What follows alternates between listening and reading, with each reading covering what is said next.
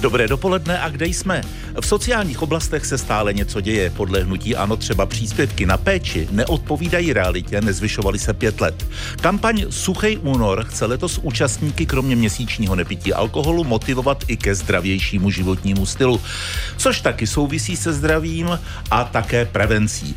Ostatně i Organizace spojených národů říká, že zdraví je kapitál a když zvýšíme počet let ve zdraví, navyšujeme tím kapitál celé společnosti. Proto je důležité zajistit zdravý život a zvyšovat jeho kvalitu pro všechny v jakémkoliv věku. Zdraví a prevence, to je na první pohled téma, které není nasvíceno urputnými diskusemi politiků, ale jeho důležitost je neoddiskutovatelná. Přitakává i pravidelný host rozhovoru projektu Život k nezaplacení Daniel Prokop ze společnosti P A Q Research. Dobrý den, Daniel. Dobrý den. Život k nezaplacení. Zaměřme se třeba na začátek na rizikové faktory života, mezi které patří konzumace alkoholu, kouření, stravovací návyky, nedostatečná fyzická aktivita. Tohle způsobuje nemoci, které představují velkou finanční zátěž pro zdravotní pojišťovny. Jak motivovat lidi k tomu, aby se starali víc o své zdraví? Jde to? Tak prvně, jak velký je to problém? My jsme k tomu napsali v Nervu, v Národní ekonomické radě vlády, doporučení vládě se tím zabývat více, protože ty chronické a preventabilní nemoci, kterým se dá zabránit, které se opakují pořád, tak ty stojí asi sedmdesát procent rozpočtu zdravotnictví českého. Umírá na to velká část lidí, na ty preventabilní takzvané nemoci, které by se daly zabránit lepší prevencí a zdravotním stylem. Takže na to umírá předčasně.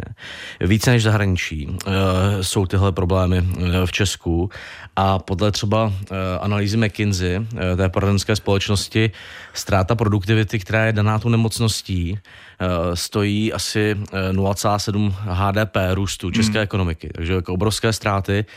A ty ztráty v těch veřejných rozpočtech na zdravotní péči, nemocenské, sociálním systému, tak dohromady v, jako v té špatné zdravotní prevenci to jsou vysoké desítky miliard.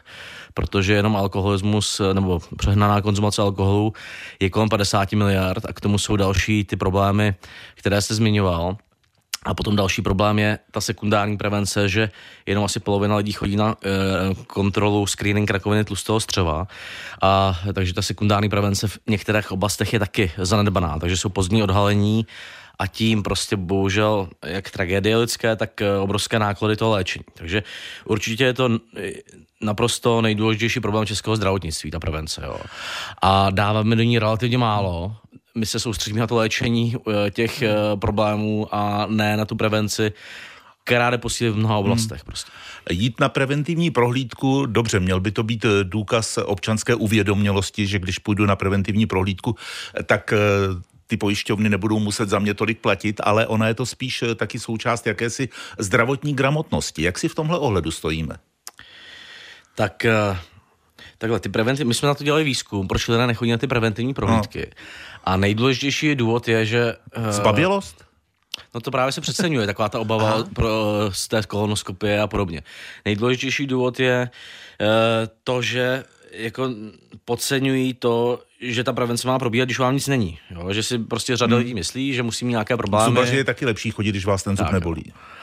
A kombinuje se to s tím, že zhruba dvacet pět procent lidí tam říkalo, že vlastně moc jako do toho netlačil ten praktik, jejich, ten praktický lékař. Jo. A to oni se na něj můžou vymlouvat, ale i data třeba ÚZISu, Ústavu zdravotnických informací, ukazují, že ta návštěvnost těch prevencí mezi praktiky se výrazně liší. A oni se asi výrazně liší v tom, jak důrazně jako doporučují ty pacienty, nebo doporučují jim tu prevenci. Tak to je druhá, je druhý důvod. A potom jsou třetí ty důvody, jakoby obavy z toho výkonu, z toho zjištění. A potom taky samozřejmě to, že ne všichni to mají stejně daleko, že někteří lidé se někoho kombinuje daleký dojezd, to, že vypadnete z práce. Teďka tam je problém, že když třeba vypadnete u nějaké preventivní kontroly na jeden, dva z práce, tak to platí zaměstnavatel, takže tam jako demotivace na hodně stranách se té prevence účastnit i v tom pracovním procesu prostě. Takže to je takový jakoby souběh důvodů, který je nutno překonat ve všech ohledech. Ale to je ta sekundární prevence, to včasné zachycení těch nemocí, potom je ta primární, která jakoby je v tom životním stylu a podobně, která je taky třeba posílit určitě. Jaká by v tomhle měla být role zaměstnavatele? No to zaměstnavatel, tam je škoda, že my jsme v tom doporučení Nervu dopro, do, doporučovali ta posílit tuhle tu sekundární prevenci, o které jsem mluvil. K tomu vede takový ten bodový systém, který chce dělat ministr Válek, otázka, jestli je optimální, ale ten zaměstnavatel je samozřejmě motivován, aby mu ty lidi jako nestonali, nebyly na té nemocenské. A teďka tam jsou dva problémy. Jeden problém je, že zaměstnavatel může platit různou prevenci, může si platit obvodní lékaře a, a podobně, ale to, kolik do toho může dát, se snížilo e, tím konzolidačním balíčkem. E, jo, protože on limituje, on limituje bonusy e, zaměstnancům, mezi nimi i ty zdravotní bonusy, což je škoda. Asi by měl nějak vyhrad, vyřadit ty zdravotní bonusy, aby ty zaměstnavatelé mohli e, mo, motivovat k té prevenci. Druhý problém podle mě je to, že nemocenská dneska funguje tak, že zaměstnavatel hradí první čtrnáct dní té nemoci. To jsou v podstatě jakoby ty náhodné dny, kterým tam spadne každý nějakou chřipku a podobně. Naopak, aby byli zaměstnavatelé motivovaní jako řešit tu prevenci, tak by měli se podílet nějak na té chronické nemocnosti. Aby byli motivovaní prostě třeba, když mají zaměstnance, tak aby si nezničil záda, která se pro, projevují do chronické nemocnosti, tak by bylo lepší je motivovat nějakou spoluúčastí na nemocenském v případě té chronické nemocnosti. Protože těm první čtrnáct dnům jako nezabráníte tou prevencí. Takže ta motivace je nastavená tak, že ty náklady na to zaměstnavatele převádí tam, kde on tomu nemůže zabránit, hmm. tou podporou té prevence. Jo. Takže to je vlastně jako absurdní z hlediska motivace těch zaměstnavatelů k lepší uh, prevenci zdravotní. No ale, uh, takže zami, u zaměstnavatelů by se to dalo výrazně zlepšit, že se můžou víc uznávat náklady uh, i, uh, na tu prevenci a jsou lépe motivovaní k tomu. A potom je samozřejmě věc na straně těch lidí a lékařů, kde jsou jakoby ty, ty prim A zdravotních pojištění, kde jsou ty primární. Tam se mluví o možném sloučení administrativy zdravotního a nemocenského pojištění. To je potenciálně důležitá věc, protože jo, všechno je to motivace těch, motivace těch aktérů v tom systému. Tak řekli jsme, zaměstnavatelé jsou prostě omezení v tom a špatně motivovaní. Lidi Uh, jsou méně motivovaní, proč se to vůbec neprojevuje do výše jejich zdravotního pojištění, jestli chodí na ty prevence nebo ne. Ačkoliv tím rakoriskují výrazně a přenáší ty náklady na zbytek těch poplatníků. A teďka ty zdravotní pojišťovny, oni platí ty zdravotní úkony, které vycházejí z toho špatného životního stylu a, a, a podobně, ale neplatí nemocenskou. Když ten člověk vypadne z práce, tak ta nemocenská, kterou, kterou platí prvně zaměstnavatel, potom stát, tak jde ze sociálního systému.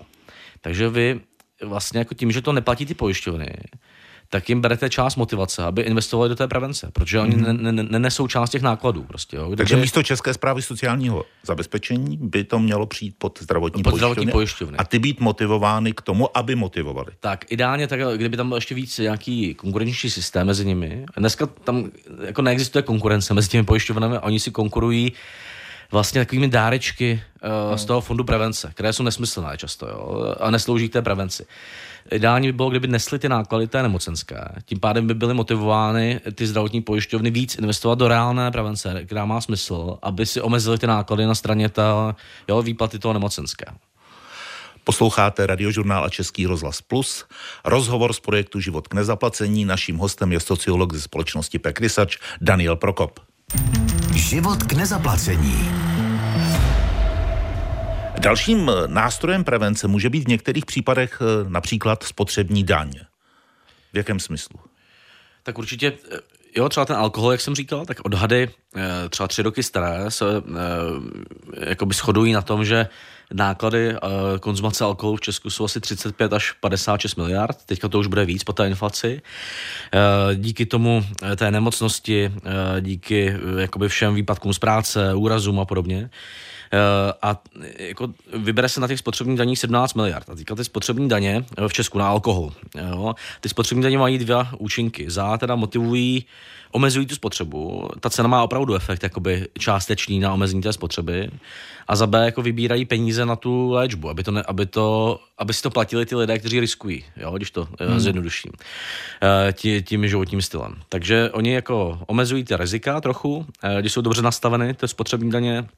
Zároveň vybírají, aby jsme to nemuseli, aby jsme nemuseli vybírat na tyhle věci daněním práce prostě, jo. E, takže oni mají velký, když jsou dobře nastaveny, tak mají velký, e, relativně velký efekt. Je to jedna z věcí, která třeba Světová zdravotnická organizace doporučuje v Česku posílit jako základní nástroj té prevence, jo. Jaké by měly být tedy parametry toho, o čem jste mluvil, že to není úplně ideální a to je ten jakýsi bodový systém, který chce zavést ministr zdravotnictví? Tak tam, tam je velká diskuze, jestli mají existovat v tom pojištění takzvané bonusy malusy. Takže když nejdu na ty preventivní kontroly rakoviny, tak platím třeba o tisíc korun větší zdravotní pojištění prostě, jo, hmm. měsíčně. E, to má svoje zastánce i odpůrce, chtěl by to prozkoumat a zatím, e, pardon, zatím vláda jde tím, že bude nějaký bodový systém, který vám bude dávat body za to, že se těch preventivních kontrol účastníte a ty body potom vy můžete nějak vyčerpat v rámci té zdravotní pojišťovny. A tohle funguje, myslím, v Německu, je jeden z těch vzorů a teďka může to být pozitivní motivace za, při, za předpokladu, podle mého názoru, že vyčerpání těch bodů bude nějak univerzální. Problém té současných těch preventivních programů, těch pojišťoven je v tom, že oni nabízejí v té prevenci věci, které zajímají jenom ty lidi, kteří se o to zdraví starají. Jo. Takže prostě mm. tím, že budete mít body nějaké a budete to moct vyčerpat, že budete zadarmo plavat třeba, tak tam ty lidi, kteří si nestarají o to zdraví, moc nepřitáhnete prostě, jo. Vy to musíte um, umožnit buď to vyčerpat prostě v korunách, anebo nějak jako hodně univerzálně, abyste motivoval ty lidi, kteří, dejme tomu, jakoby, jo, to nemají takový zájem, jo. A potom to částečně může fungovat, když se zároveň odstraní ty další bariéry, protože pro ne, ne všechny lidi tam mají stejný přístup, podle toho, jakým zaměstnavatel uvolní, kde žijí, jak to mají daleko, jakého mají praktika. Musíte jakoby umožnit tu univerzální vyčerpatelnost a zároveň se zaměřit na ty další bariéry, abyste tím jenom netrestal ty lidi, kteří mají k té prevenci, dejme tomu k té, než se dostanou na kolonoskopy, hmm. tak, to, tak to mají daleko, trvá to a podobně, tak aby, abyste netrestal ty lidi, kteří mají ty objektivnější bariéry prostě. A to je nějaký, nějaké jiné bonifikační schéma, než jste třeba svého času probírali v Národní ekonomické radě vlády? Ne, to je pro, jako podle mě to navazuje na ten to navazuje návrh, na to. Jo, ale musí se udělat dobře. Prostě když to bude jenom bonifikační schéma, které můžete vyčerpat za věci, které zajímají jenom nejaktivnější třetinu populace, tak tím akorát prostě jakoby uděláte náklad veřejného rozpočtu a dáte to lidem, kteří už na ty prevence chodí prostě jako jo, dneska. Když se podíváme na další parametr, který by do téhle debaty mohl být zakomponovaný, tak to je třeba takový rekreační sport nebo podpora toho, čemu se říká nízkoprahový sport. Mm. Tedy, že někde třeba na venkově je nějaký sportovní klub a ten by měl dostávat nějaké peníze na svou podporu od Národní sportovní agentury, ale tam se zvýšil počet lidí, kteří tam nutně musí být, aby jim ta dotace přišla. Tuším, že na dvacet. Tak to je asi jeden problém a teďka se to myslím trochu mění, ale obecně jako problém v té české dotaci, jako podpory toho sportu je, že vlastně vyžadovali tu soutěžní aktivitu, což třeba u fotbalu je v pohodě, prostě tam jako skoro každý fotbalový klub se účastní nějaké soutěže, byť to je prostě třetí A třída a fotbalu se to blíží prostě trochu, a, ale v některých těch sportech prostě ty děti jako ne, ne, nechtějí hrát tu soutěž, jo, nechtějí prostě, ne, ne, nebo nemůžou trénovat třikrát týdně a hrát nějakou jakoby aktivní soutěž.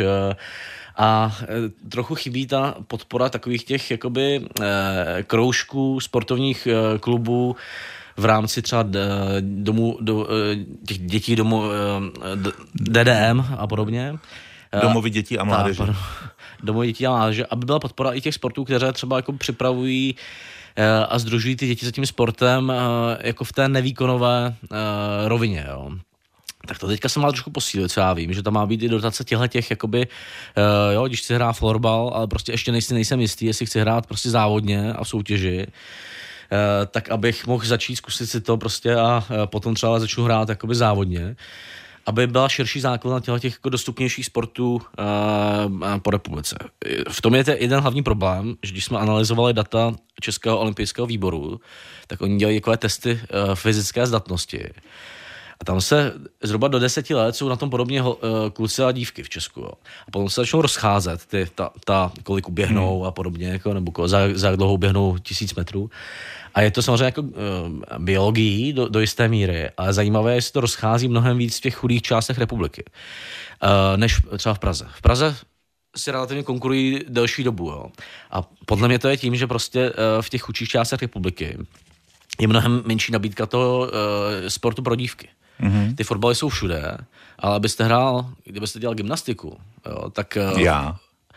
Dobře, tak aby moje dcera hrála gymnastiku, no. tak v Praze to, nebo dělala gymnastiku, tak v Praze je to úplně jednoduché, a, ale někdy byste museli jezdit mm. prostě šedesát kilometrů, což spolu s tím poplatkem za ty sportovní kluby už je jako nepřijatelné. Takže ty rodiny často třeba dají to koukat ten fotbal, ty chudší, který je v té vesnici a zbytek jako nedělá nic. Jo. Takže uh, musíme podle mě investovat do toho, aby uh, ten sport byl nízkoprahový, aby existoval, aby měl širší síť a e, chudším rodičům se odpouštěli ty poplatky nebo snižovali. Aby třeba na dávkový systém, na to, že čerpáte přísp- přídavek na děti, byla navázána sleva za tyhle ty aktivity. Hmm. A aby byl širší, širší síť těch sportovních aktivit po republice, byť třeba nemusí být i výkonnostní prostě, jo. Zejména ta pro dívky, podle těch dat, co já znám z toho olympijského výboru. A to potom může jako samozřejmě zvýšit tu e, sportovní aktivitu. Když jste mluvil o Českém olympijském výboru, tak on pořádá pravidelně olympiádu dětí a mládeže. Již součástí jsou vždy takové debaty nad tím, že děti v Česku se málo hýbou, a ta debata se vesměs stočí i na to, jestli by neměly být třeba dvě nebo tři na školy hodiny tělocviku už v těch osnovách školních nebo v těch pravidlech, podle hmm. kterých se učí. Jako já... Teďka Česká školní inspekce dělala testování taky té fyzické zdatnosti a jako zhoršilo se to. E, jsou tam nějaké rozdíly, že v něčem se zhoršily ty děti, v něčem ne, naopak prostě, jo, podle toho, jak se mění ta, život, ta fyzická aktivita těch dětí za poslední desítky let. A já si myslím, že taky bychom měli zvážit ten americký přístup toho, že víc existují ty kluby u těch škol. To by řešilo takovou tu nízkoprahovost, o které já mluvím, že to nemusí být výkonnostní klub, jakoby. A jo, v té Americe prostě existují, ta škola má různé kluby, vlastně každé dítě tam chodí do nějakého toho sportovního klubu, třeba na střední škole a podobně, najde si nějakou aktivitu, která je mu nejblíž prostě. A, není, a, a je tam menší důraz na takový ten obecný tělocvik, jehož metody můžou třeba zastarávat, nebo se závisí na tom učiteli hodně a podobně. Jako jo. Takže možná jako rozvoj toho sportu a klubu kolem těch škol taky není špatný nápad prostě. Byť by to znamenalo trošku přerámcování toho, jak to tady děláme, že dneska jsou v Česku ty kluby a ty školy dost oddělené prostě. A nebo je to otázka a téma pro zřizovatele škol? A nebo samozřejmě ty zřizovatele, což zase samozřejmě narážíme na ten problém, že jo, když v českém systému devadesát procent zřizovatelů škol, těch obcí, které zřizují tu školu, mají právě jednu školu. Jenom jednu prostě. Tak těžko udělají systém, že třeba založí nějaký sportovní klub, do kterých chodí víc dětí z těch škol prostě, jo, aby naplnili fotbalový klub nebo něco takový. Takže to prostě jakoby je problém. Další problém, jak jsme říkali v minulém pořadu, té roztříštěnosti, že, že ty zřizovatelé nemají možnost organizovat ten sport v takhle roztříštěném systému. Jo? Prostě zřizovatel, který má uh, ve své obci třicet dětí prostě, tak uh, a ještě v nějaké věkové kategorii jsou to třeba jednotky, tak žádný sport moc organizovat nemůže. Kdyby to byl zřizovatel hmm. obce, třeba O R P, taková ta větší obec česká, která má těch dětí tisíce v té věkové kategorii a v té věkové kategorii třeba stovky, tak ta ty sportovní aktivity může organizovat mnohem lépe prostě a združovat ty děti z toho, z toho regionu na ten sport, kde je potřeba třeba dvacet dětí v ročníku. Jako. Zdravotní prevenci jsme se věnovali v dalším rozhovoru z projektu Život k nezaplacení. Na otázky odpovídal sociolog ze společnosti P E C Research Daniel Prokop. Hezký den. Hezký den.